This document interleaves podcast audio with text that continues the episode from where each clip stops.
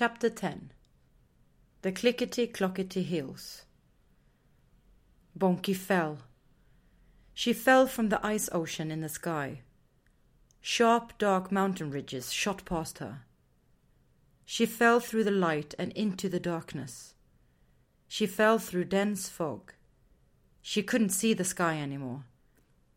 She fell through the ground, where the ground should have been, where the mountains reached their base, where the trees end and the roots begin. She kept falling down into the abyss. Everything around her was now soil. It was narrow. When she reached out her arms, she could touch the dark, damp earth with her fingertips. She didn't want to know where she would land, or where the fall would finally come to an end, where she would end. She felt a rush inside, a rush in her heart and in her thoughts, and her body rushed down without the ability to do anything. She closed her eyes. Bonki landed hard on something very soft. Her body bounced up and down on the softness. She rolled back and forth. It tickled. The softness was wet. Bonki turned her body, but there was nothing to grab onto. Whatever she had landed on moved. It tickled and swayed under her, and she had a hard time trying to stand up, let alone sit up. Bonki looked up. What a beautiful ceiling! It was completely covered in beautiful, shiny, shimmering fish scales. Bonki laid on her back on the strange surface and moved with it along the ceiling. She couldn't take it any more. She didn't want to know what she was lying on or where she had ended up. She wanted Raga and Muffin to be there. For a split second, she hoped that they would have jumped after her, but she immediately realized this was a bad idea because they would have fallen too. Bonki thought of Raga, who would have thought this was super cool. She tried thinking this was super cool, but it only felt tough and scary. All of a sudden, the tickling surface disappeared under Bonki, and she fell straight to the ground. But the fall was short. She had not been so high up. In a circle around her stood ten small green ladies, with very puzzled looks. Or were they ladies? They weren't more than half a meter tall, all with the exact same fish scale dresses. But the most striking thing about their appearance were the living fishtails they had atop their heads. Bonki now realized it must have been the fishtails that had tickled, and why she'd had a hard time pushing herself up. Stressed, the fishtails fluttered back and forth on the ladies' heads, but the ladies remained still. Like they were frozen, they stood staring at Bonki in wonder. Bonki sat down on the ground, drew her knees up to her chin, and hid her head between them, while her hands grabbed hold of her legs really hard. She heard the ladies breathing around her. They were still there. Go away, she whispered to herself, but instead the little ladies all took a step closer. Bonki pressed her head even deeper between her knees.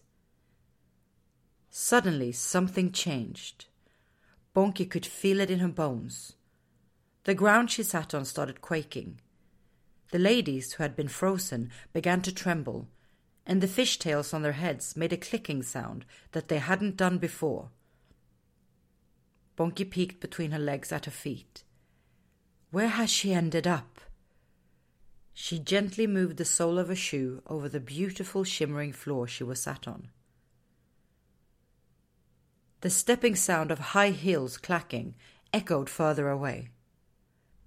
Sharply, the fish ladies turned around, as if they had been given an order, and now they all stood with their backs to Bonki. She tried making herself as small as possible. The steps of the high heels sounded determined, and whoever wore them marched firmly across the fish scaled floor. The ladies closed the circle tighter around Bonki by taking a single step backwards towards Bonki and tipping their heads slightly back so the fishtails formed a waving silvery roof above her.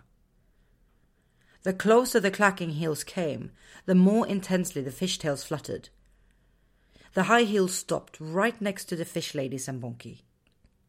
Bonki stopped breathing. The steps had not been kind steps, and the voice that came from the steps was not at all what Bonki had expected.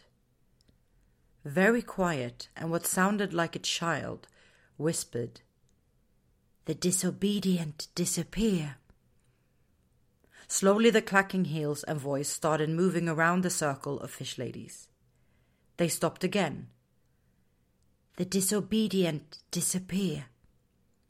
The voice had bent down and whispered directly in line with Bonki's face, on the other side of the fish ladies. Everything stood still. The fish tails had stopped moving and hung slack over Bonki. Did the voice see her? Is that why I had bent down? but the voice and heels suddenly turned and walked off. Not before the sound of them disappeared into the distance did Bonki dare to move her numb arms. As soon as Bonki moved, all the ladies turned around, again as if they'd been given an order. One of the ladies broke the circle and pinched Bonki hard in the cheek. Ow! Bonki rubbed her cheek. Ow? The lady leaned forward and pinched again. Another lady leaned in and pinched her other cheek. Stop it! Bonki put her arms around her face as more of the fish ladies leaned forward and tried to find a piece of a cheek to pinch. Ow! Stop it! Bonki didn't dare to speak aloud, as the clacking high heels might return. After all the ladies had tried pinching her multiple times in the cheeks, they returned to the circle and looked at her. The first lady that had pinched Bonki nudged her with a foot. Bonki understood that they wanted her to move.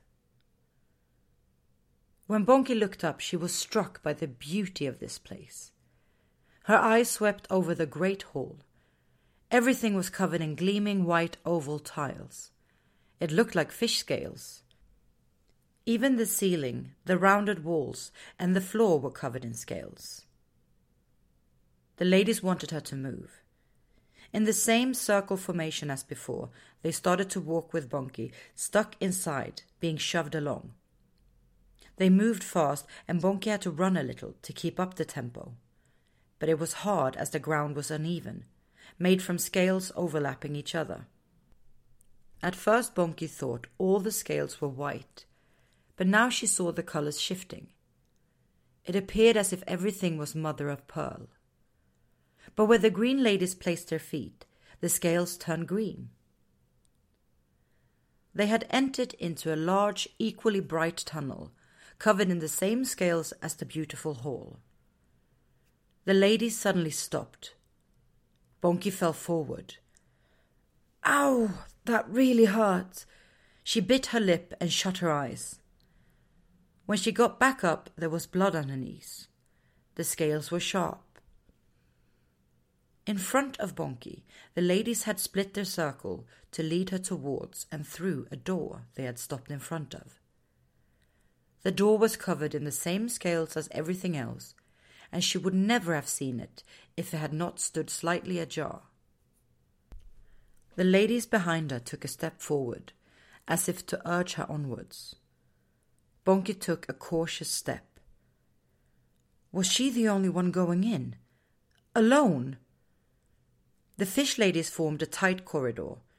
There was nowhere for Bonki to go other than through the glistening door. When she was almost at the door, the ladies pushed her, and she went through the door and into thick darkness. Seconds after, the door slammed shut behind her. It wasn't dark. It was pitch black. Bonki looked where her hands should have been, but saw nothing. She moved her hand to her face. At least that's still there, she thought, as she touched her cheek. What would she do now? She waited for her eyes to adjust to the darkness. The room smelt clean and cool. The uneven ground under her feet felt like the beautiful scales from the tunnel before. Your eyes will not adjust, whispered a voice out of the thick black darkness. Sit down carefully and crawl this way. The voice continued. It was a gentle and kind voice, floating forward like a melody. Bonki still did not move. She didn't dare. She didn't know what to do. Slowly the voice started humming. Bonki had heard the melody before, but before she had time to place it, a new voice floated forward alongside the first, this one darker and deeper. Gently, the darker voice filled out the melody with verses, verses about a forest. It was difficult to hear, the words floating back and forth. One more voice, then yet another started humming. The four voices hummed and sang, together and each on their own. The darkness in front of her was filled with secret tales, creatures, and forests. The melody reached gently forward before throwing itself at her. It swept around her, pulled her close, then threw her away. The melody, the song about places she was never meant to know, made her feel like the loneliest person in the world, but also that she had been chosen. The song carried her through the forest where she met Raga and Muffin, past the stringerlings. She glimpsed the wukasis and all the hard, thick roots. She felt the ice under her hands, and Abel's mechanical voice made her shiver until her hair on her arm stood up. She fell. Again. The melody's words carried her places she had not yet been. Into darkness, through loud roars and over rocky cliffs. She didn't want to know more. She wanted the singing to stop immediately. Raga and Muffin's comforting faces transformed into harsh, silent shapes that belonged to hard figures she'd never met. Stop! screamed Bonki, nearly crying now.